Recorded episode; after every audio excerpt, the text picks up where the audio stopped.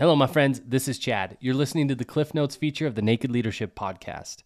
Every Friday, we post a condensed version of this week's episode. Those of you that have little time to listen or want a quick reminder of the principles we discussed, we made this for you. If you're looking to enjoy the full conversation, just navigate back to the previous episode and you can listen to it in its entirety.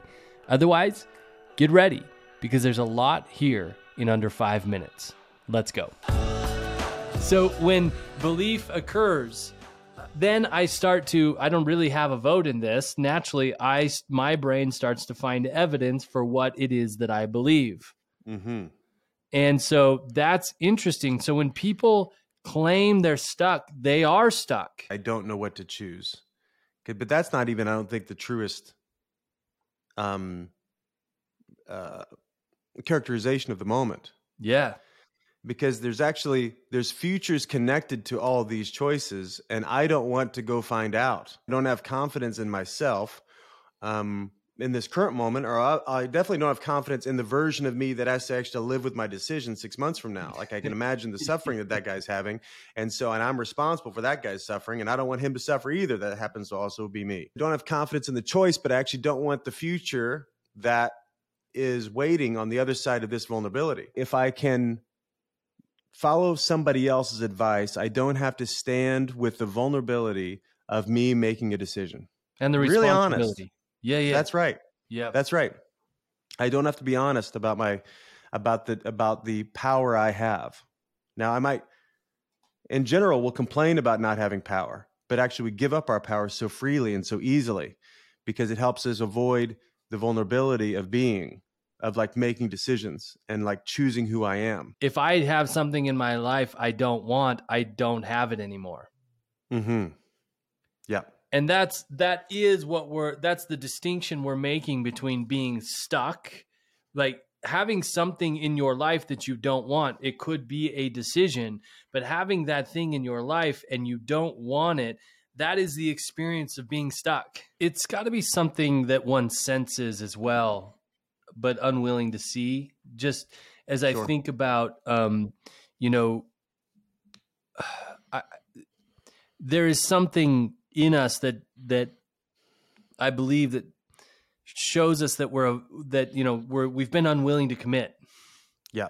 or that you know or that we're avoiding the commitment and that shows up as discontent i think there's probably not a lot of discontent in ex, ex, true exploration and once that Right. turns into avoidance there's going to be some discontent there's going to be something that's nagging at you saying look there is an ownership and a responsibility that you've been unwilling to take on it's time Yeah. to take it you're not so fragile that you can't deal with e, whatever comes from the decision that you make.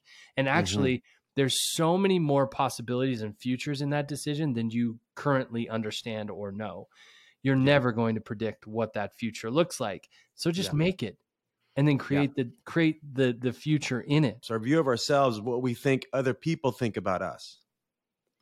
So we're always playing in. If I made this decision, what would they say? What would she say? What would he say? And like we're living that out. Why do we like to stay stuck? Is because I think I think we think that over time, um, I'm not going to have to face p- the potential of people's disappointment, or even it's misalignment, the illumination of the misalignment of a lifestyle.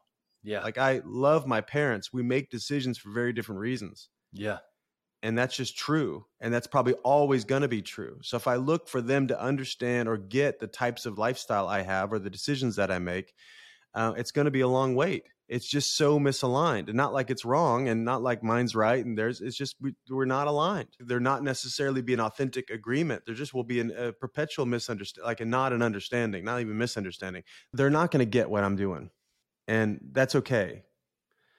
I am lying to myself if I want anybody else to really understand why I'm doing what I'm doing. I think we do that to deal with our own vulnerability, to do with our own insecurities, to uh, avoid, um, you know, that that really tenderness that all of us have inside of us. That we're really looking for people's approval all the time. That human Sure. beings, you know, alive human beings have this kind of tenderness inside of us. Even the most type A, driven, ambitious, knock through a wall folks. There's a part of us that is always going to really care about what other people think.